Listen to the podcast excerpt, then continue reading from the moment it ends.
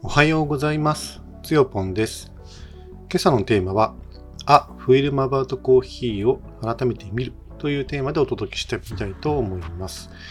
えー結論ですけれども、えーコーヒーにかける熱い思いが伝わってくる映画ですねと。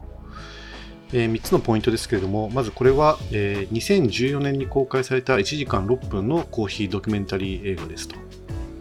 2番目として、えースペシャリティコーヒーに関わるあらゆる側面からコーヒーを眺めると。えー3番目、もう何回目に見たかわからないくらい見ているのにというお話をね、していきたいと思います。あの、まあ、背景としましては、今私があの、本当は来月くらいにですね、えっ、と、コーヒーのですね、えーコーヒー豆のオンライン販売がね、できる EC サイトを立ち上げたいと、開きたいと思ってて、まあ、オンライン豆販売をですね、えーと、スタートさせようとしてるんですね。ただ、あの、なかなか、えー決まらない、えー店の名前。これ結構大事で、えっ、と、お店の名前が決まらないと、例えば、あの、食品衛生責任者っていうですね、講習さえね、ちょっと受けられない。まあ、結局そこに店舗名をね、入れることになっているので、必須なんですよね。店舗名が決まってないと、えーその、えっ、と、コーヒー衛生責任者さえですね、えっ、と、受講ができないということで、はい、早くですね、取らないと、あの、いけないなと。で、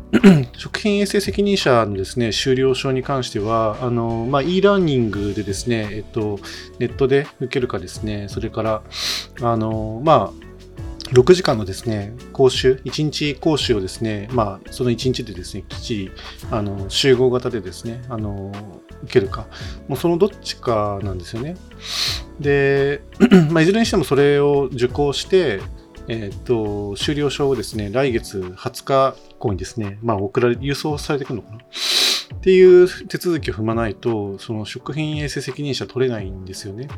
で、そのためにもですね、申し込むためには、あの、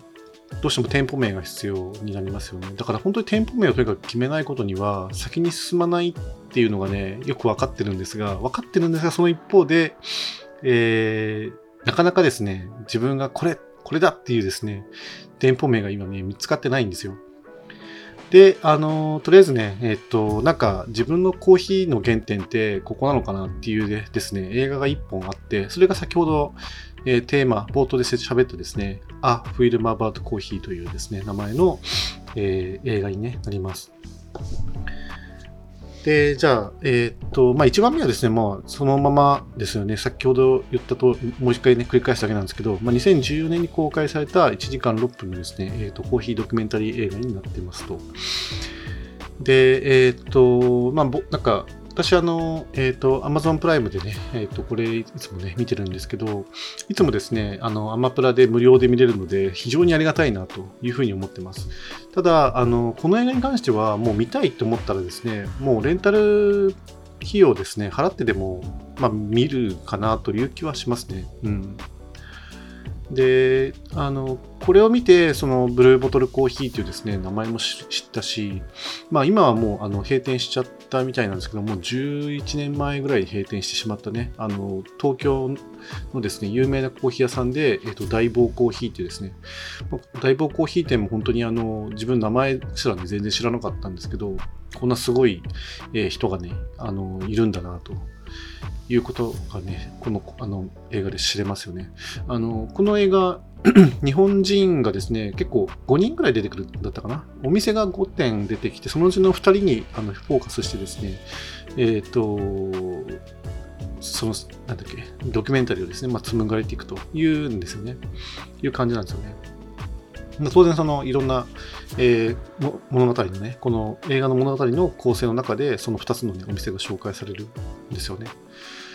で、大木コーヒーはもう閉まっちゃってるんで、自分は何のゆかりもないしですね、そこに行くことはもうできないんですけど、もう1店舗ですね、あの、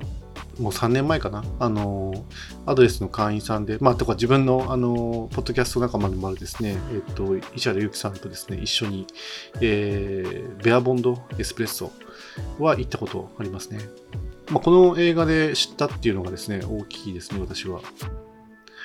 で2番目ですね。えーっと、まあ、スペシャリティコーヒーに関わるですね、あらゆる側面から、えっ、と、コーヒーをね、眺めることができるよと。これは、あの、まあ、いろんなね、文献とか読めばもちろんそのコーヒーの、えー、コーヒーってどうやってその食卓に届いてるのかっていうのがですね、わかるんですけども、まあ、えこの映画を見ることでもっとね、はっきりと、えー、イメージがね、つくようになりますね。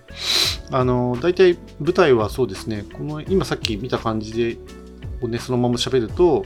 あの、ルワンダと、それからホンジュラスかな ?2 つ大きく出てくるのは。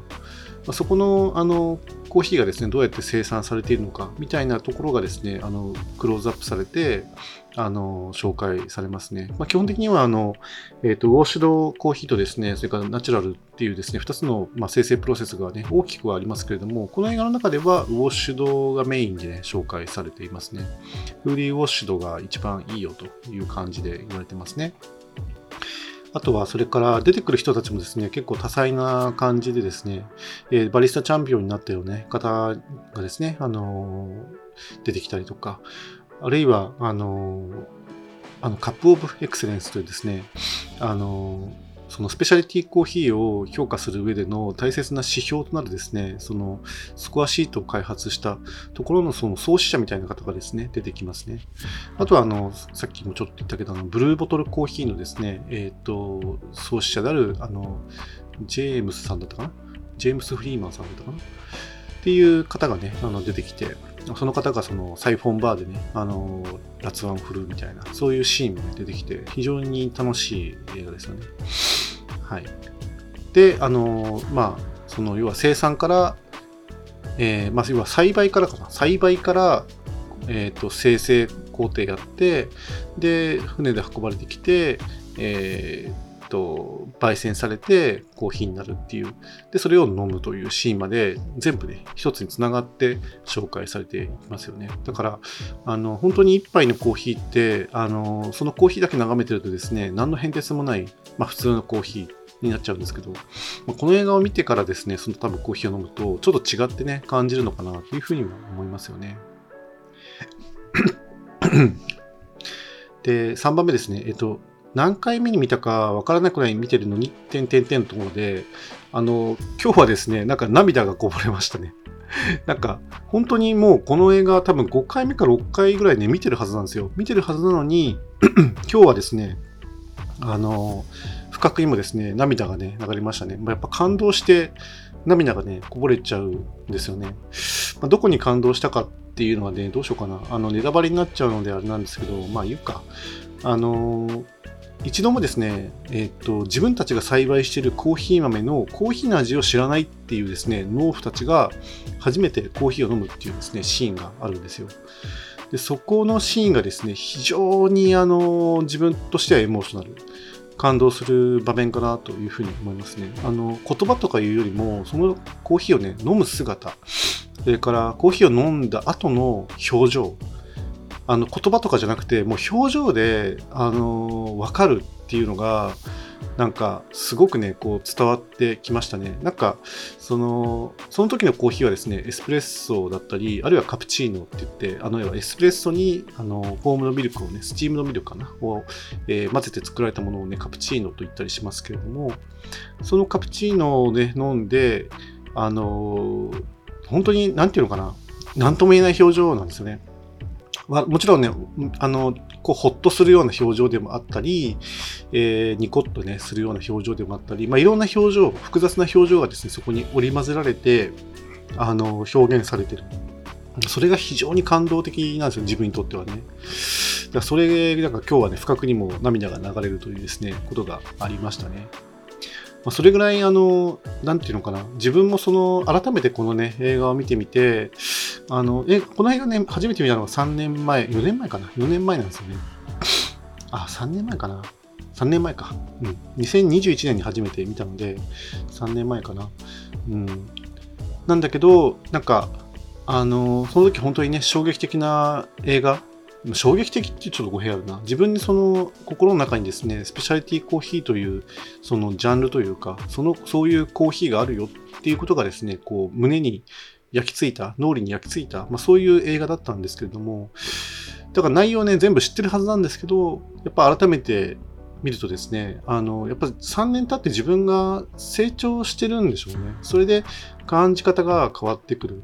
あの、そのエスプレッソの味、まあ、本当にそのエスプレッソの味がどんな味かっていうのはもちろんわからないです。わからないけど、でも例えばそのレアボンドエスプレッソで飲んでるのでですね、えっと、エスプレッソのような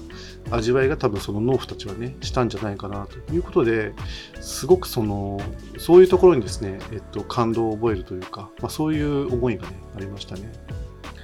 まあ、以上なんですけど、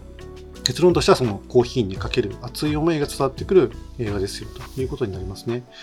でまあ、この映画見たからといって、その、えー、自分のじゃあね、コーヒー店というか、あの、これから開くですね、えー、オンライン EC サイトにですね、コーヒー屋さんの名前が決まるわけではないんですけど、でも決まるわけじゃないけど、なんかその自分の中にこう、温まている、そのコーヒーへの思いみたいなものが、まあ、これによってもう一回ですね、ちょっとこう再沸騰されたような、ね、思いはあったんで、多分なんか何らかのですね、そのお店のね、名前を決める上での効果、効果というか影響はね、こう、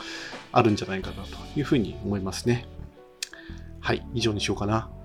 えー、あと雑談ですね。今日は、えー、っと、一日家にいて、なんか、今日土曜日なんで、うん、なんか、仕事もね、ま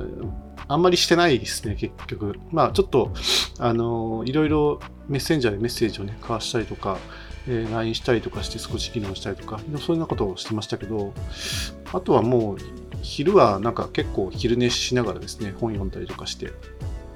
本読んでるとすぐ眠くなっちゃうんで、まあ、寝てですね、それからもう一回読むみたいなことをやってましたね。で、なんかふと、あのやっぱり名前決めなきゃな、つって、で、あのー、そのコーヒー屋さんね、名前ですよね。で、あの、昼間に、あの、なんだっけ、